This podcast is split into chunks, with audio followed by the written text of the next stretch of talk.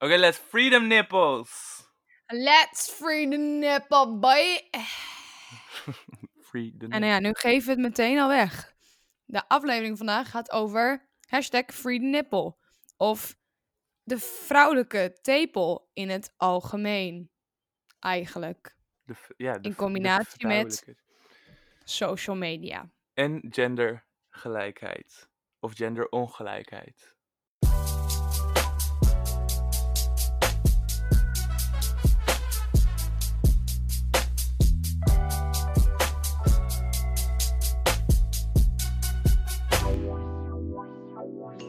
Of nippelongelijkheid. Nippelongelijkheid.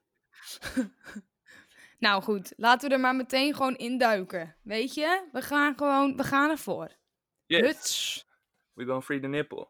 Oké, nou, Free the Nipple, voor de mensen die het niet kennen, is een campagne die werd opgestart in 2012 door Lina Esco. Zij maakte een documentaire waarin ze topless door New York ging. Wanneer ze de teasers hiervan postte op Facebook, werden deze verwijderd omdat het niet aan de richtlijnen van Facebook voldeed. Instagram heeft dit ook trouwens. En dit werd een groot ding. En beroemdheden als Miley Cyrus, Lina Dunham, Chelsea Handler, Rihanna en Chrissy Teigen. Hun support toonde door het posten van foto's. Ja. Wat heb jij hiervan meegekregen toen dit gebeurde? Nou, ik weet in ieder geval... Kijk, ik ben niet zo heel actief op Facebook. Ik denk, Facebook is ook een beetje uit. Maar ik weet wel dat op Instagram dit echt een heel groot ding is geweest. Nou ja, vooral natuurlijk Miley Cyrus. Die was toen volgens mij ook in haar... I came in like a wrecking ball... Yeah. Fase. Ja. Dus die was sowieso all in, want die ging natuurlijk ook, nou ja, in bijna niks on stage en zo. En wat ik hier per se toen van mee heb gekregen is niet heel veel, maar ik merk wel dat het nu nog steeds speelt. Dus dat het zelfs nu vandaag de dag nog een heel actieve happening is, zeg maar. Het probleem is ook nog steeds niet opgelost, zeg maar. Het is nog steeds... Nee. Het moet nog steeds gecensureerd worden op Instagram en Facebook. Ja, precies. En wat ik zo gek vind, is dat de keuze ook niet bij jezelf ligt als profielhouder. Ja. Dus stel, een vrouw heeft die foto zelf gemaakt, geeft zelf consent om die foto erop te zetten. Zelfs dan besluit dus het platform dat het eraf moet. En dat begrijp ik niet helemaal.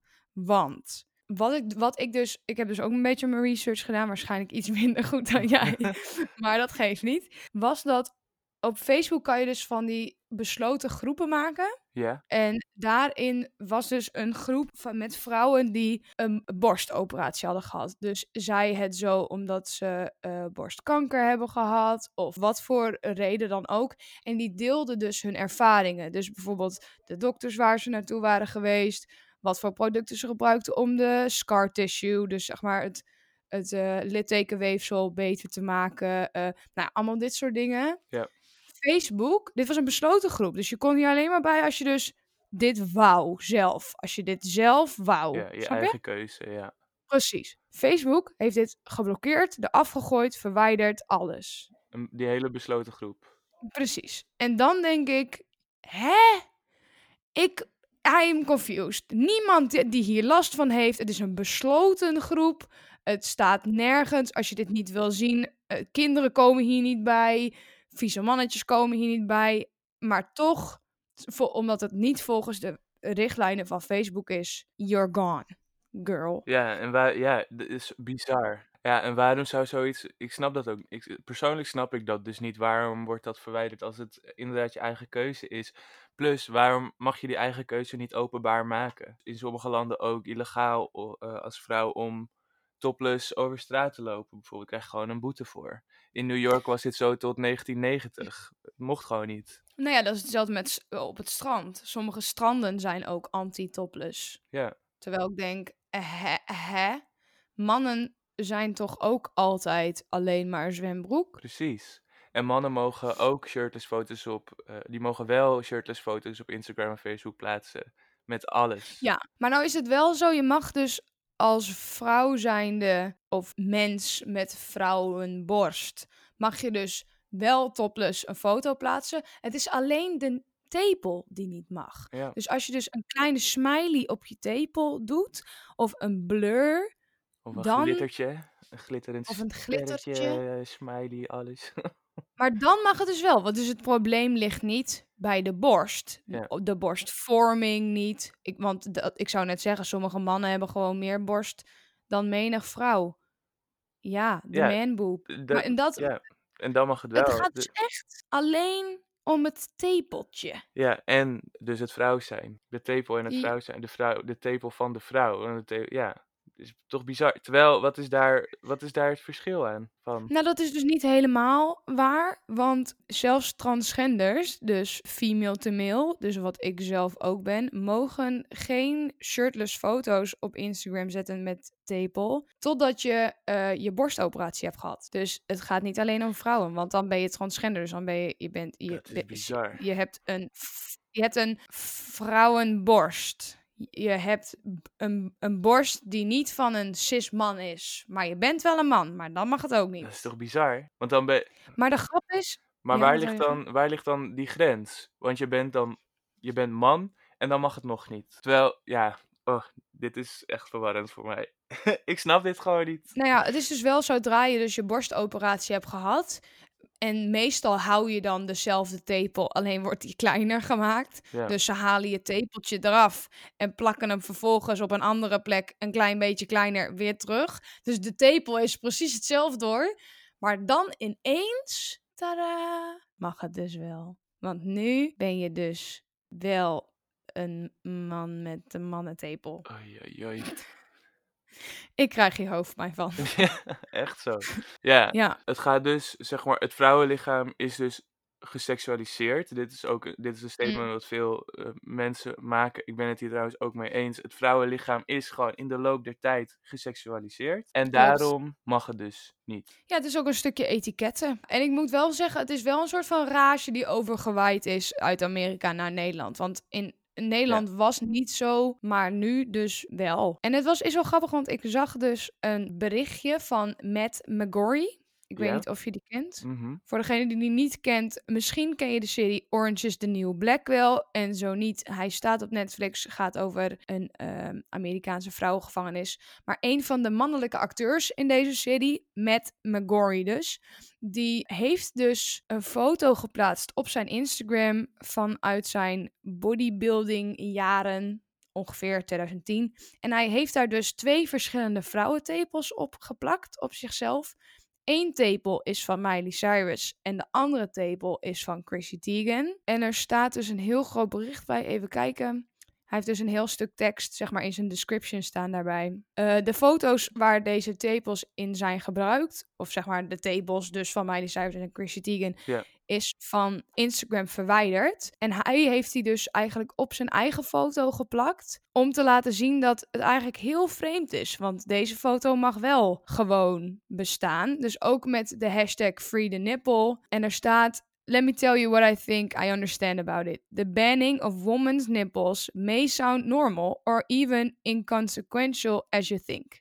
Well, women's nipples are more sexual than men's nipples. But that's not some scientific fact. It's because of how our society so heavily sexualized women. And it should be up to the individual woman to decide if she wants to show them. Just like men... having the choice. Part of the stand of hashtag Free The Nipple is about the right of. Nou, bla bla. Gaat hij nog een heel stuk door. Dus wat jij ook zei inderdaad, laat het gewoon aan degene zelf. Vrouwen zijn prima capable om zelf die keuze te maken om te zeggen, dit is mijn hele borst, hier is hij dan. Precies, en ook voor kunstenaars wordt het veel is het toch vaak voorkomend, maar ook gewoon voor mensen die de keuze maken om dat te delen. Dat moet een keuze blijven, toch? Ik ben sowieso heel erg voor dat mensen hun eigen keuzes mogen maken. Ja, ik vind het bizar. Laat mensen inderdaad zelf kiezen. En het gaat uiteindelijk dus ook echt om het doorbreken van een taboe. Dat de maatschappij inderdaad dus het vrouwenlichaam seksualiseert. En wat goed om dan die 2 tepels te photoshoppen op je eigen lichaam. En dan mag het dus wel. Maar toch? Of is die foto eraf gehaald? Volgens mij niet. Maar dat weet ik niet 100% zeker. Geef me even de tijd en dan zoek ik het. Ja. Nee, hij staat er nog steeds op. Ja, precies. Van... Even kijken hoor. 2015. En hij heeft letterlijk 2 vrouwentepels op die van hem gefotoshopt. Yeah. En ze staan er nog steeds op. En dit is dan ook precies waar ik denk, waar ligt dan de grens? En waar is die grens? Is die grens er wel of zijn we gewoon picky? Ik bedoel, wanneer mag het wel, wanneer mag het niet? Nee, ik vind het ook... kijk, er zijn eigenlijk twee discussies die door elkaar lopen. Want het is ook een discussie over het vrouwenrecht.